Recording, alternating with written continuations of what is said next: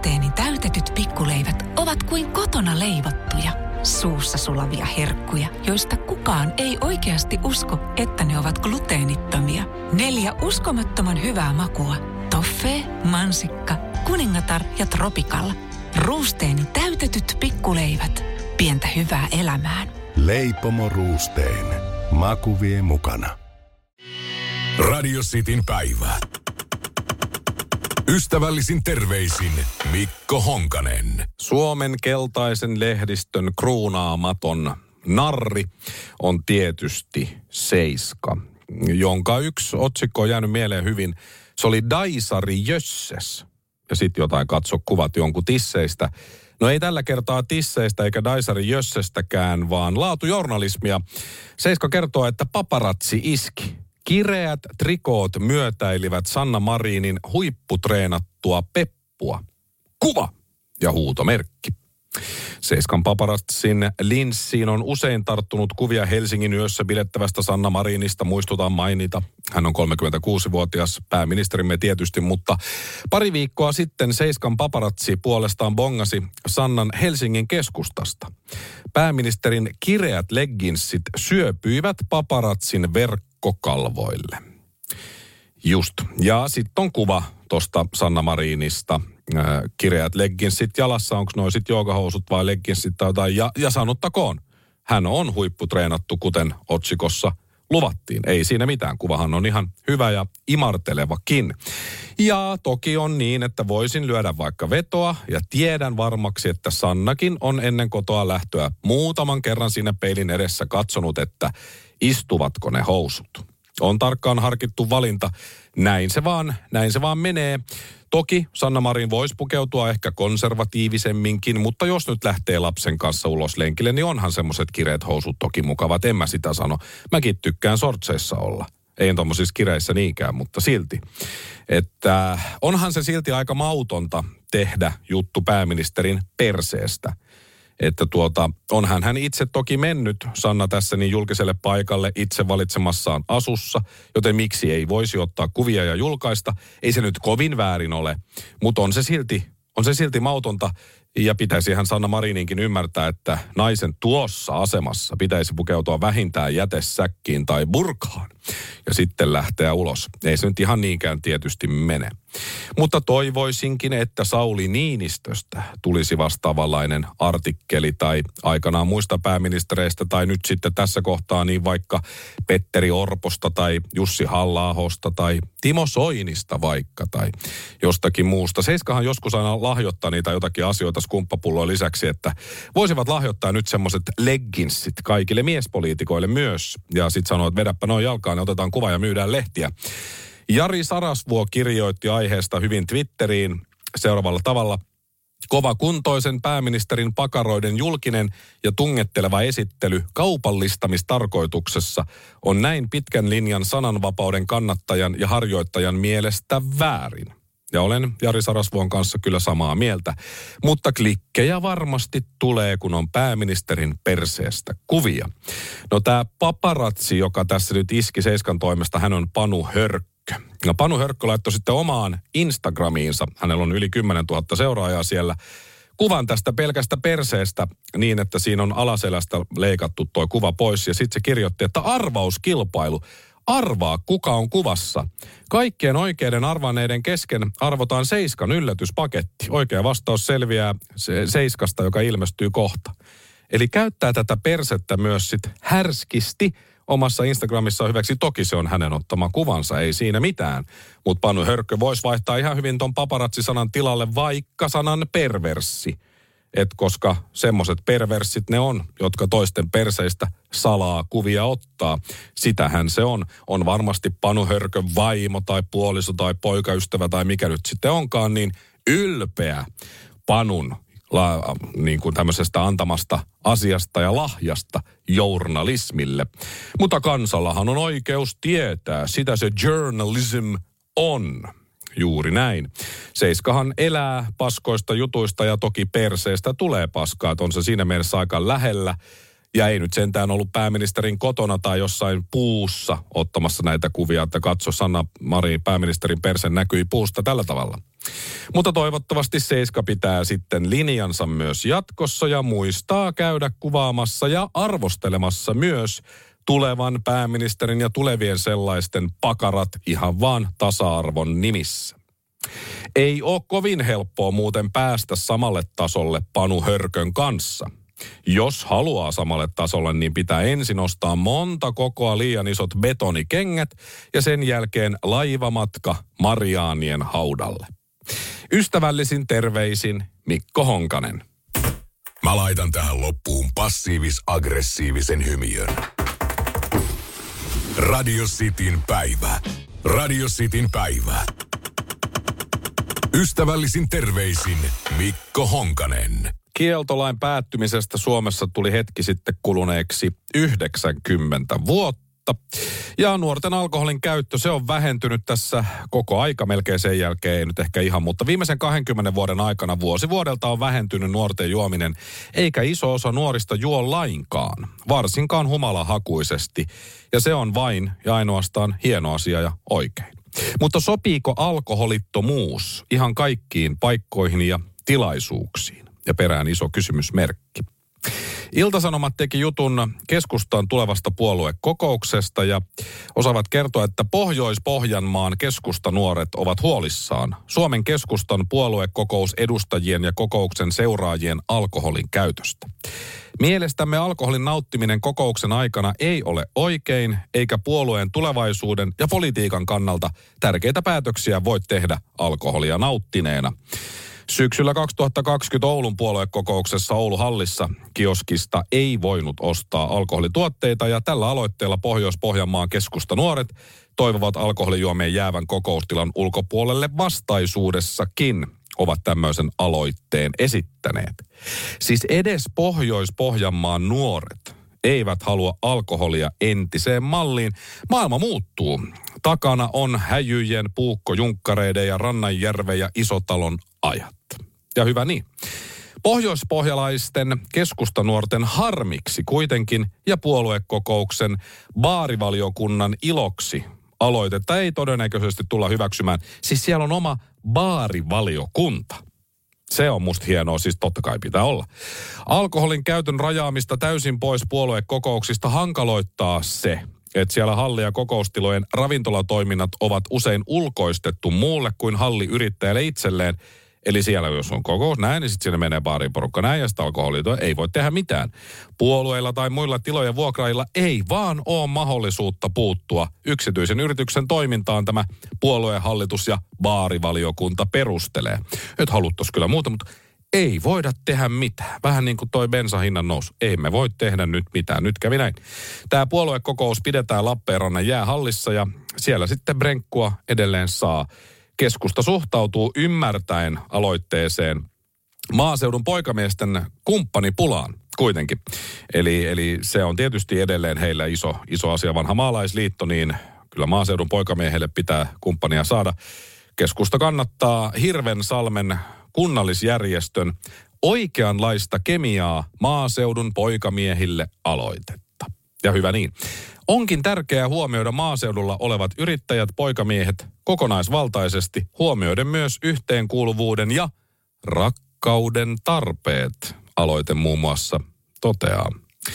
Eli tärkeitä asioita siellä käydään kuitenkin läpi, saisit alkoholia tai ei, ja luultavasti nyt siis saa. Siellä esimerkiksi pohditaan myös, että perustaako keskusta omaa TikTok-tiliään. Näillä näkymin ei perusta. TikTokissa yksityishenkilöiden sisällön tuotanto toimii paremmin kuin kokonaisten organisaatioiden sisällön tuotanto. Näin sieltä sitten sanotaan, että siellä on tärkeitä juttuja, bensan hintaa toki sitten myös.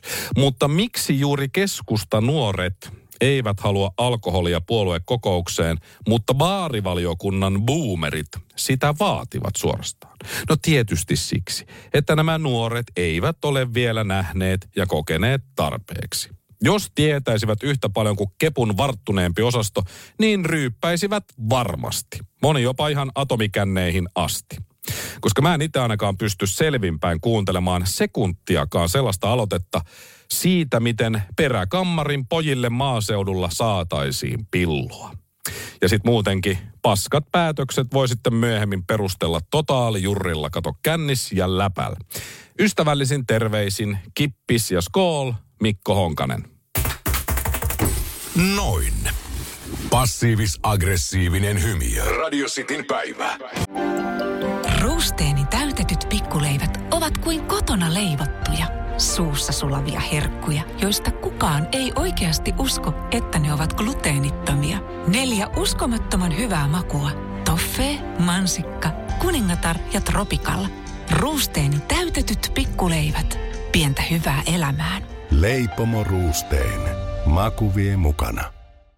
Ja tähän väliin yhteys kirjanvaihtajaamme San Franciscon Piilaaksoon. Pii, mitä uutta Silikon väliin? Äh, Tähän väliin on laitettu wings mayonnaise ja paneroitu kanafila. Tämä on Hesburgerin uh, wings kanafila hamburilainen. Nyt 6.50. Kiitos, teet tärkeää työtä siellä, Piuski. Tuulilasivaurion tuomaa haastavaa näkyvyyttä, joka on tehty kesytettäväksi. Inkaarilta saat tuulilasin paikkaukset ja vaihdot vaivattomasti. Inkaar on aina in, vauriokorjaamo vaivattomin. Inkaar.fi Radio Cityn päivä. Ystävällisin terveisin Mikko Honkanen. Työeläkevakuutusyhtiö Ilmarisella työskennelleen Toni Variksen työsuhde purettiin koeajalla yllättäen. Toni kertoi Ilmariselta saamastaan kohtelusta maanantai-iltana sosiaalisessa mediassa, ja mä näen, näinkin nämä silloin maanantai-iltana jo, jossa tapaus herätti paljon huomiota ja lukuisia pahoittelevia kommentteja ja asiasta nyt sitten uutisoi Iltalehti ja on saanut Tonin myös kiinni. Viikko sitten keskiviikkopäivänä näin esihenkilöni ohi mennen ja kerroin hänelle, että elämässäni on tällainen vaihe, jossa olemme vaihtamassa mieheni kanssa rekisteröityä parisuhdetta avioliitoksi. Ilmarisen henkilöstö eduissa lukee, että avioliitosta saa yhden vapaa-päivän, niin kysyin vähän huulta heittäen, että voisinko jossain kohtaa pitää vapaa-päivän tämän kunniaksi. Toni jatkaa. No, esihenkilö totesi Tonille, että homot voi mennä varmaan töihin. Varma siis vastaavalainen yhtiö, jonka jälkeen tämä käveli pois paikalta. Ja seuraavana aamuna Varis sai sitten tämä Toni esihenkilöltään viestin, pyysi soittamaan 12.30, soitti, kutsu kuulemistilaisuuteen, joka pitää järjestää silloin, kun mietitään työsuhteen purkua koeajalla.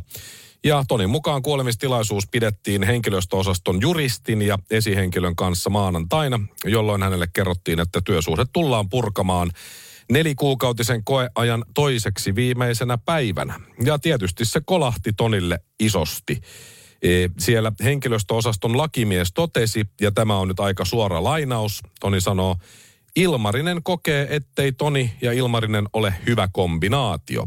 Sitten häntä jopa uhkailtiin siellä maanantaisessa kuulemistilaisuudessa liittyen asian eteenpäin viemiseen. Minulle sanottiin tai ihan uhkailtiin, että Ilmarisessa on sellainen juristiarmeija, että kannattaako minun viedä tätä eteenpäin ja että jos tulen asian kanssa ulos, niin tästä on ennen kaikkea haittaa uralleni. Toni kertoo olevansa erittäin huolissaan kokemastaan uhkailusta, että kyllä minä tästä jaloilleni tipun, hän sanoo, mutta harmittaa kaikkien nuorten asiantuntijoiden puolesta, jos työelämä on työeläkeyhtiössä vuonna 2022 tällaista. Kyse on kuitenkin ihmisoikeuksista ja työelämän syrjimättömyydestä – hän sanoo, ja siinä hän on aivan täysin oikeassa. Uskooko sitten Tonia vai Ilmarista tässä tapauksessa, niin joka tapauksessa näin se, näin se on. No Ilmarisen henkilöstöjohtaja Sami Ärilän mukaan yhtiö ei voi kommentoida yksittäistä työsuhdetta julkisuudessa yksityisyyden suojan takia. Ärilän mukaan Ilmarisella ei ole koskaan purettu työsuhdetta perustuen tasa-arvoon tai yhdenvertaisuuteen. Näin ei ole tapahtunut nyt, eikä näin tapahdu koskaan tulevaisuudessa. Jos työsuhde päättyy koeajalla, syyt liittyvät aina työsuhteeseen ja tai suoritukseen, todetaan. Ja Ö, luultavasti näin sitten onkin. Pakko uskoa, kun tollain sanotaan. Jos ilmenee, että syrjintä on tapahtunut, siihen puututaan välittömästi. Meillä on ehdoton nollatoleranssi tällaisiin asioihin. Ei missään nimessä sallita tällaista. Sieltä se henkilöstö johtaja sanoo vielä lisäksi. Toinen sanoo yhtä ja toinen toista, joten on hankala selvittää, mitä on lopullisesti tapahtunut. Ja varmasti näin on. Mutta paneudumme kuitenkin asiaan ja syytös on niin vakava, että totta kai tutkimme sen perin pohjin. No niin. Homot voi mennä varmaan töihin, sanottiin tämän tonin mukaan esihenkilön toimesta. No homofobikot voi varmaan mennä töihin, jos on työ, mihin tollaisia raukkoja otetaan, jos tämä pitää paikkansa. Ilmarinen ei ole Pride-yhteistyökumppani. Nythän on Pride-kuukausi menossa, huipentuu Pride-viikkoon ja näin. Koska kilpaileva eläkeyhtiö Varma, just sinne minne homojen pitäisi mennä töihin, niin on ollut jo pitkään tapahtuman näkyvä kumppani. Sieltä sanotaan Ilmariselta, että meillä on tarkat säännöt, mitä tekemisiä voimme sponsoroida. Kilpailija Varma on ollut iät ja ajat Pridein yhteistyökumppani. Emme halua kilpailla tästä huomiosta. Suuren yhtiön henkilöstöjohtajan mukaan Ilmarinen, eli firma, ei voi olla Pride-yhteistyökumppani, koska kilpailija on jo. Melko erikoinen kommentti. Ehkä siinä on niin kuin katsottu, että okei, varma ehti ekana julistautua homojen ja kaikkien muiden vähemmistöjen eläkeyhtiöksi. Ja Suomeen nyt sitten ei vaan mahdu kahta homoeläkeyhtiötä ja tasa-arvopuolesta taistelevaa yhtiötä, niin Siksi me nyt profiloidutaan tämmöiseksi epähomoeläkeyhtiöksi. Siltä se nyt ainakin tässä kohtaa vähän vaikuttaa. Onneksi ihan kaikilla yrityksillä ei ole tämän suhteen noin jäykkää ja tämmöisiä vastaavia ongelmia. Pridein yhteistyökumppaneina ovat muun muassa Elisa, DNA ja esimerkiksi Telia. Kaikki samalla alalla. Ihmisoikeuksien tukeminen toki on markkinointihuomiota, että siinä mielessä. Mutta Ilmarinen ei halua kilpailla huomiosta. Okei, no mäkään en sit laita bändipaitaa enää koskaan päälle, koska taiteilija Kuhalammella on ehkä myös, ja jollain muullakin saattaa olla. Enkä mä laita lenkkareita jalkaan, koska aivan varmasti jollain toisellakin on. Eikä mun kannata käydä salilla, koska joku muu käy enkä halua kilpailla huomiosta. No joo, tämä tilanne on vielä auki, mutta toistaiseksi Ilmarinen on saanut paljon huomiota, mutta varmalla ollaan siihen todella tyytyväisiä. Ystävällisin terveisin Mikko Honkanen. Ja tähän perään passiivis-aggressiivinen hymiö. Radio Cityn päivä. Radio Cityn päivä. Ystävällisin terveisin Mikko Honkanen. Räppääminen ja rap-musiikki. Se on osa hip-hop-kulttuuria. Kulttuuri syntyi ja kehittyi New Yorkissa 1970-luvulla ja hip-hop-kulttuurin ydin se on rauha ja hip-hop on ehdottomasti rauhan aate. Ja se syntyi osittain katujengien väkivaltaa vastaan. Ei siis haluttu tappelemalla selvittää, kuka on kaikkein kovin, vaan esimerkiksi just räppäämällä tai tanssimalla, siksi breakdance, graffitimaalauksilla tai DJ-taidoilla. No siinä lyhyt historia siitä ja siitä sitten takaisin tähän nykyhetkeen.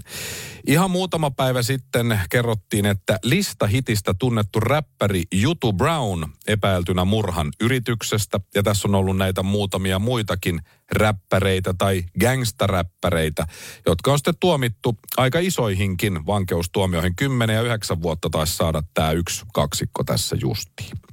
No tähän liittyen Riikka Purra perussuomalaisista kirjoitti. Toinen rap-gangsta katujengistä. Muutama kuukausi sitten halusimme mietintöön poliisin lausuman maininnan rap-artisteista katujengien kingeinä. Hallitukselle ei mitenkään käynyt maininta rap-musiikista, koska kyllähän iskelmä ja pop myös näin siis Riikka Purra kirjoitti. Ja jako sitten tämmöisen artikkelin viime vuoden marraskuulta, että ryhmiin liittyy gangsterrap-musiikkigenre, kun nuorilta ryöstetään merkkivaatteita jopa suoraan päältä pääkaupunkiseudulla esimerkiksi. No nämä rikoksista tuomitut gangstaräppärit eivät ole räppäreitä tai eivät ole edes gangstaräppäreitä, vaikka olisivatkin tehneet biisin tai kaksi, jossa räppäävät. He ovat siis rikollisia.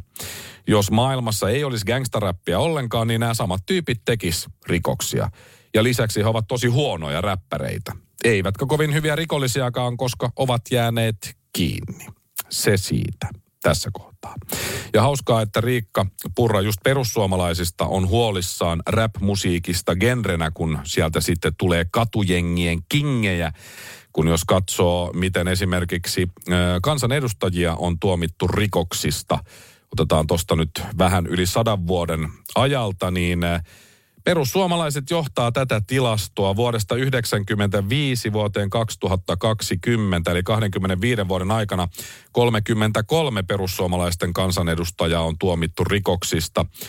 SDPllä 121 vuoden aikana rikoksista tuomittuja 18, kokoomuksella yli 100 vuoden ajalta 17, keskustalta myös yli 100 vuoden ajan, ajalta niin 10, eli noin kun laskee yhteen, niin päästään pikkusen yli siihen, mitä perussuomalaiset on saavuttanut 25 vuodessa, mitä tohon tilastoon tulee, eli 25 vuotta samat saavutukset kuin muilla puolueilla menee yli 100 vuotta. Että tällä samalla Riikka Puran logiikalla, niin miten perussuomalaiset puolueena pitäisi sitten luokitella, että onko nyt sitten jonkunlainen lisäystehtävä joihinkin lakijuttuihin tai ylipäätään kun perussuomalaisista puhutaan, että he ovat eduskunnan ja kansanedustajien rikoskingejä.